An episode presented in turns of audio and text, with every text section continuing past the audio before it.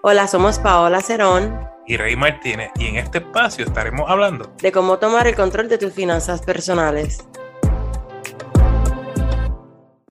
Esto es Finanzas al Día. Yo soy Rey Martínez, coach financiero, y estamos aquí para hablar de todo lo relacionado a dinero. Me acompaña Paola Cerón, mejor conocido como Wise Money Girl. Bienvenida, Paola. Hola Rey, gracias, otro episodio más, contenta de que seguimos, ¿verdad?, haciendo estos podcasts, es una de las cosas que más disfruto. Pero nada Rey, cuéntanos quiénes son nuestros auspiciadores de hoy. El episodio de hoy es traído a ustedes por Barbería Styles. Barbería Styles, comprometido con la belleza y la salud de nuestro amigo Javier. Lo consigue en Bayamón y para más información pasa por su Instagram. Barbería Styles, la última I de Y. También, amigos, queremos agradecerle a nuestros Patreons, Mercedes, Marisela, Juliette, Rosy y José Luis. Si tú también quieres apoyar las Finanzas al Día con Paola y Rey, lo puedes hacer visitando la página patreon punto com, Finanzas al Día con Paola y Rey. Vamos al tema. Hola, Rey. Bueno, pues el tema de hoy trata sobre las distintas áreas de las finanzas personales, porque pensamos que las finanzas personales es hacer un presupuesto y ya. Bueno, algunas personas. Entonces, eh, estas son las áreas según el National Standard for Adult Financial Literacy Education. Y son administración del dinero, crédito, administración de deuda, seguro, inversiones y retiro, ¿verdad? Entonces, ellos dicen que nosotros deberíamos tener, aunque sea un conocimiento básico sobre... sobre cuáles son todas estas áreas y con esas áreas, ¿verdad?, desarrollar lo que conocemos como un plan financiero. Entonces, vamos a la primera área, Rey, y es la administración del dinero. Y básicamente esa es la, la administración del flujo de efectivo que, ¿verdad?, que entra y sale de tu cuenta. Y en, en base a eso, nosotros hacemos un presupuesto. Nosotros, ¿verdad?, cuando estamos a, en esa primera fase, tenemos que calcular nuestro valor neto, que es lo que dice cuál es nuestro patrimonio, que son nuestros activos menos nuestros pasivos. Entonces, además de, en esa, de esa área de las finanzas, nosotros tenemos que establecer nuestras metas financieras. Ahora, Rey, partiendo ya a la segunda parte de, la, de ¿verdad?, la segunda área de finanzas personales, ¿me puedes decir un ejemplo? ¿Cuál? Bueno, también eh, lo que habíamos hablado, ¿no?, acerca del crédito. Cuando hablamos de crédito, hay que saber diferenciar entre los tipos de crédito que hay disponibles en el mercado, ¿verdad? Identificar instituciones donde se puede obtener crédito, porque de pronto una cooperativa se te hace más fácil, un credit union se te hace más fácil que un banco. Estar familiarizado con el proceso de solicitar crédito, porque hay gente que le tiene un temor, un pánico. Yo no sé por qué, como si los bancos mordieran, o tú crees que hay un pitbull esperándote a la entrada del banco a la hora de pedirte prestado. Literalmente, y van perdidos. ¿Qué yo tengo que hacer? ¿Cómo empiezo? ¿Qué hago? Exacto. Y, y pues, lo básico es como todo. Cuando tú firmas un contrato, tú tienes que saber que hay un, uno, unas reglas, ¿no? En este caso, comprender las implicaciones legales del crédito. Y esto es bien sencillo. Si lo cogiste prestado, págalo para atrás, ¿verdad? Y entender la información que, que contiene tu reporte de crédito. Cómo funciona la agencia, los burós de crédito. Y cómo protegerse contra robo de identidad y contra fraude. Una vez tú entiendas todas estas cosas acerca de tu crédito, créeme que no te vale esa ansiedad que a muchas personas les causa. No, exacto, el crédito es parte fundamental y qué bueno que lo mencionaste, porque hay personas que eh, confunden lo que es la empírica con lo que es el reporte y son cosas totalmente, ¿verdad?, distintas. Entonces, de, Rey, otra de las áreas es la administración de, la, eh, de deuda. Lo, los consumidores tienen que usar las deudas, ¿verdad?, como una herramienta y, me, y te explico por qué, porque hay veces que Um, las deudas son buenas y hay deudas que son malas. Obviamente, si tú la usas una deuda buena, con ejemplo, puede ser la inversión en una casa, versus una deuda mala, que puede ser una tarjeta de crédito, que la sigues subiendo cada mes y sigues pagando interés en interés. Además de eso, en la, en la área esta de las deudas, también este, las personas tienen que reconocer cuando están entrando en lo que se llama problemas financieros. Cuando están, ¿verdad?, en esos problemas financieros, buscar estas opciones que ellos tienen disponibles, como bancarrota, o hacer un convenio, o hacer, ¿verdad?, esa, eh, mediar con las con las agencias de colección, todo eso. Además de eso, este, lo, lo, los clientes deben conocer el total de sus deudas. Ejemplo, tienes una, un préstamo, cuánto es el interés, qué tipo de qué préstamo tienes, cuántos años. Lo mismo si es una tarjeta de crédito. Yo, hay personas que, ¿verdad?, abren y, y una tarjeta de crédito y no, y no leen las, las letras pequeñas de cuánto es el late fee, si tiene un annual fee, todas esas cosas. Y lo que había dicho al principio, que es diferenciar entre lo que es una deuda buena y lo que es una deuda mala.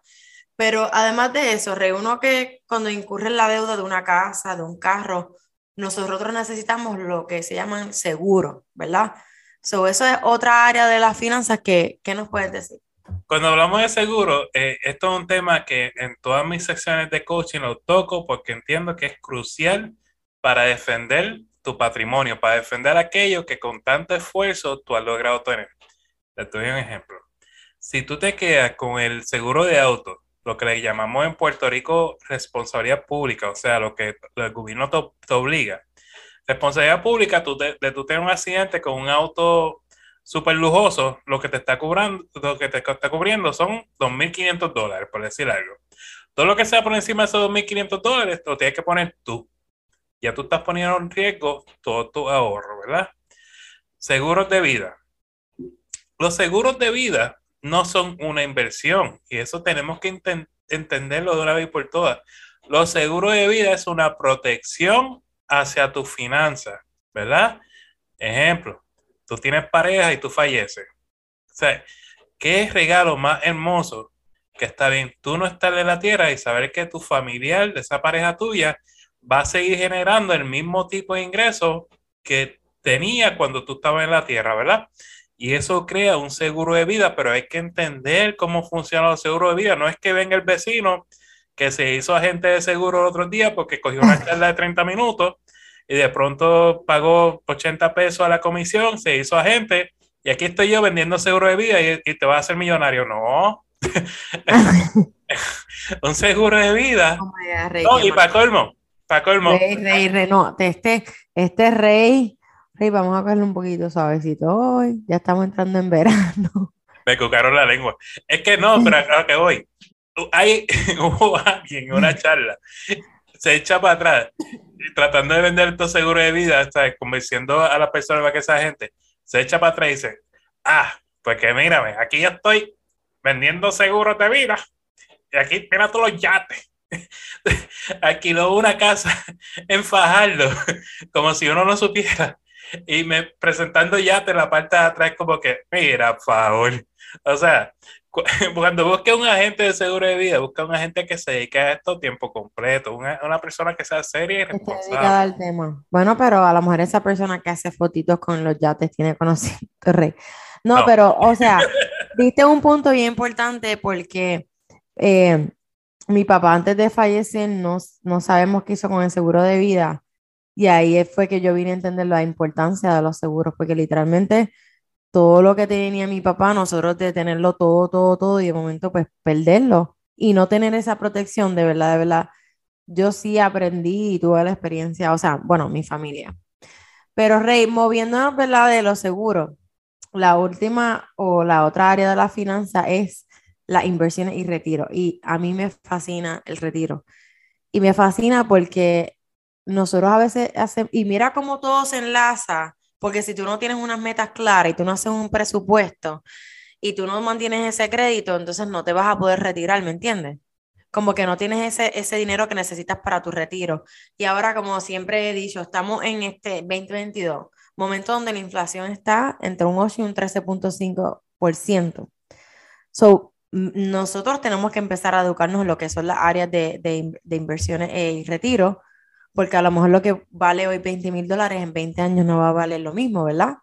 Entonces, maybe lo que estamos ahorrando ahora para nuestro futuro pensamos que es suficiente, pero cuando ya llegamos allá con esto de la inflación, no sabemos, porque necesitamos, ¿verdad?, casi un treinta y cinco a cuarenta por ciento de lo que es tu income ahora para el retiro. So, en esta es diferenciar entre los tipos de inversiones y identificar instituciones fan- financieras donde, ¿verdad?, provean estos productos. Usted puede ir a cualquier banco o este, bancos de inversiones o, como dice este Rey Cooperativa. Yo no, pues no voy a mencionar el nombre, pero obviamente usted hace un research de los productos que usted quiere y ver cuál de todas ellas le ofrece algo mejor. Entonces, hay que saber diferenciar que hay, sí, hay mucho, en nuestro presupuesto incluimos nuestros ahorros y nuestras metas, pero todos nuestros ahorros y nuestras metas tienen propósitos diferentes. So, siempre tenemos que tener en mind, like, why I'm saving, like, ¿por qué estoy ahorrando? Entonces, este, ¿qué ahorros son para el retiro? ¿Qué ahorros son para ahora? Y, todo, y saber cuál, cuál conviene, ¿verdad, Rey? ¿Qué me, qué me puede abundar ahí sobre retiros e inversiones? No, cuando hablamos de retiro, eh, yo siempre lo veo como un sueño, ¿verdad? Usted tiene que sentarse a soñar con su pareja, si es que tiene pareja o usted solo. ¿Dónde usted se visualiza en su retiro? Porque eso es algo que no pensamos.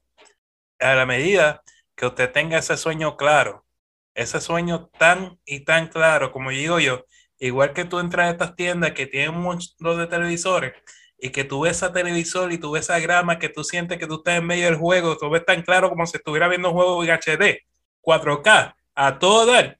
Así mismo tú tienes que ver tu retiro. Por eso es que yo te digo siempre, sueña en H D.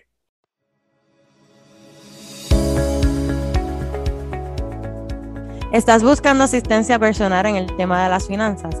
Tanto Rey como yo ofrecemos servicios de coaching. Para contratarme me pueden conseguir en Wise Money Girl en Instagram y a Rey lo pueden conseguir en su página web Finanzas con Rey. Cada podcast estaremos contestando al menos tres preguntas que nos llegan tanto por el podcast o por las redes sociales.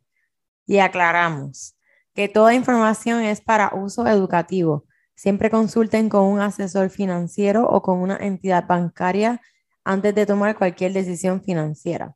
Bueno, Rey, vamos a empezar con nuestras preguntas y la primera viene de Ruiz y nos dice ¿qué son los fondos índice o los index funds? Ok, vamos a repasar.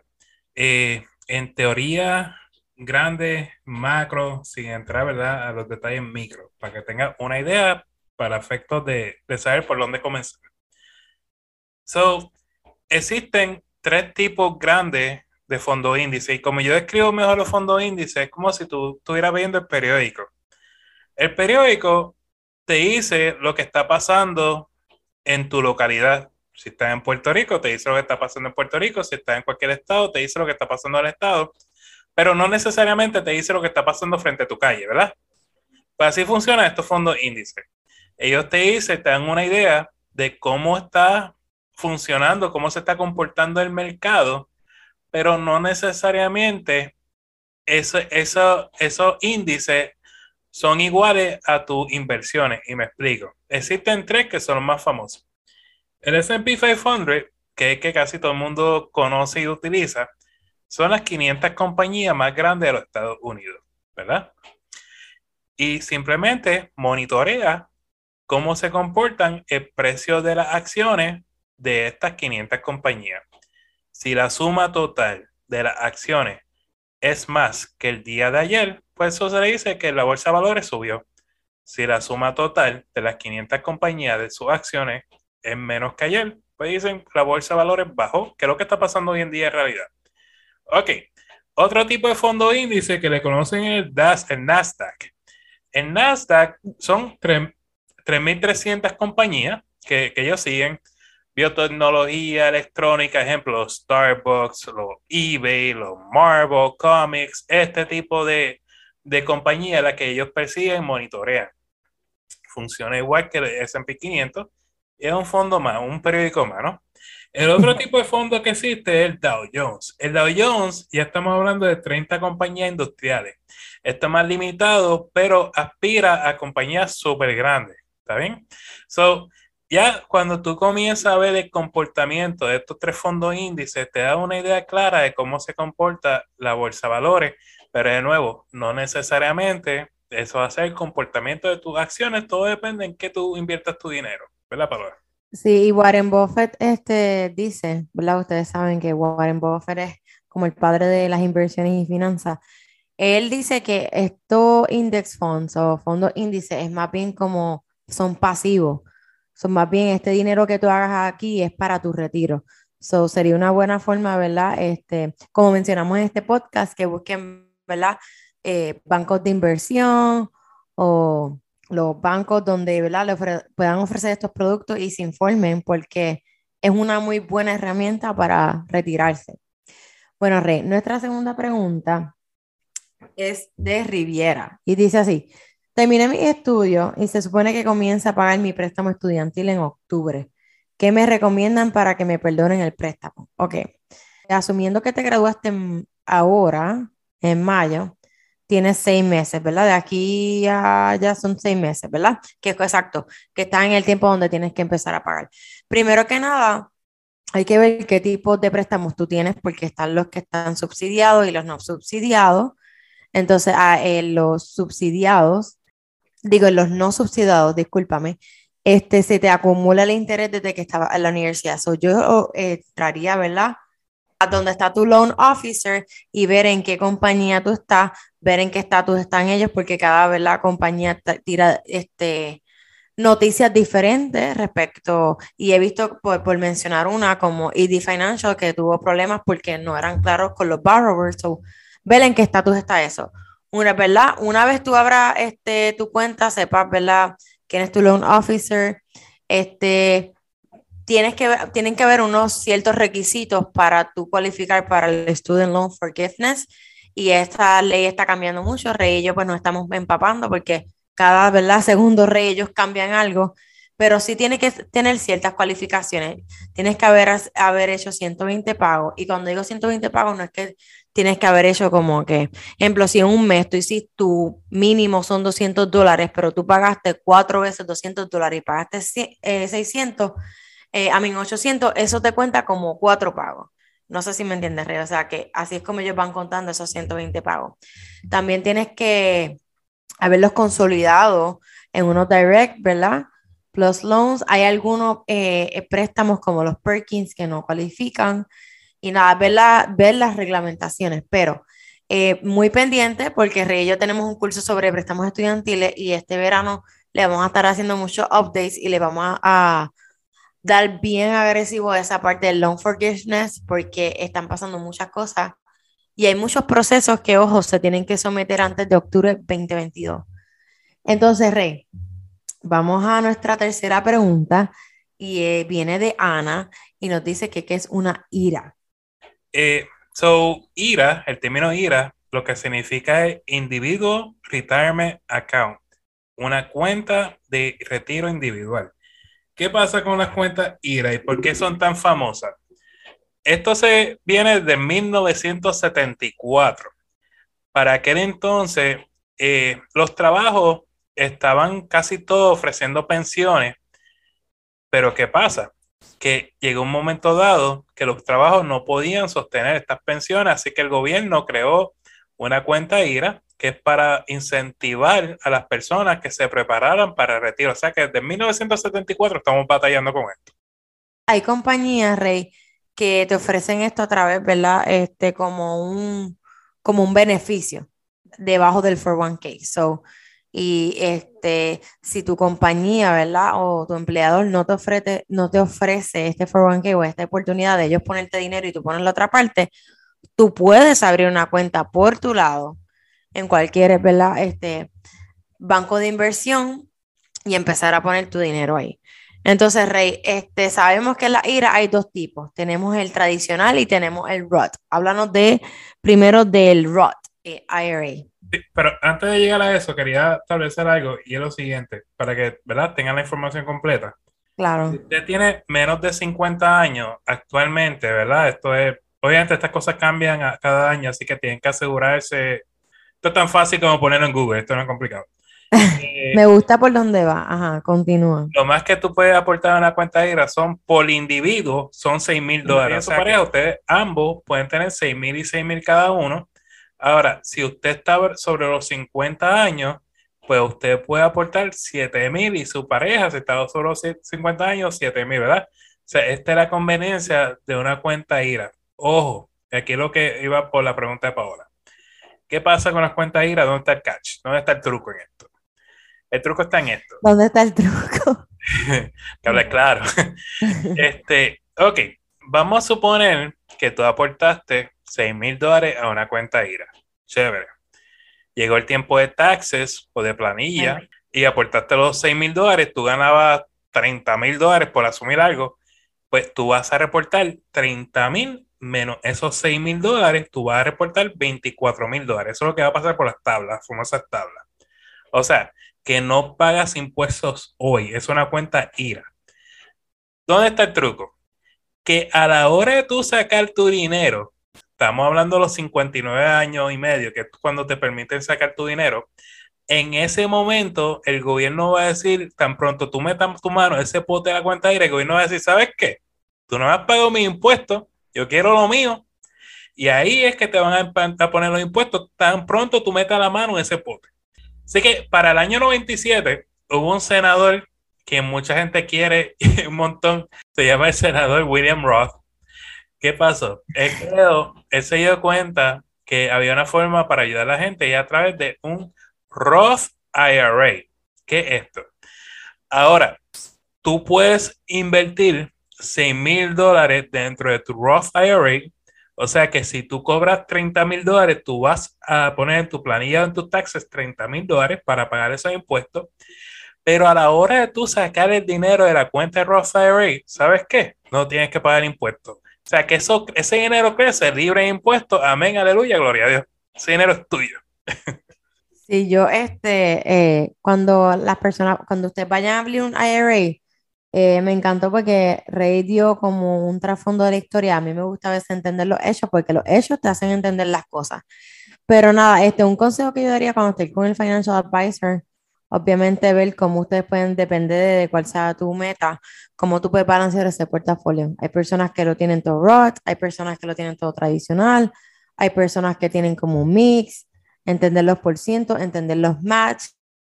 So nada, esperemos que toda la información que traemos hoy les haya ayudado. Cualquier duda o pregunta, nosotros estamos aquí abiertos a contestarlo y gracias por escucharnos.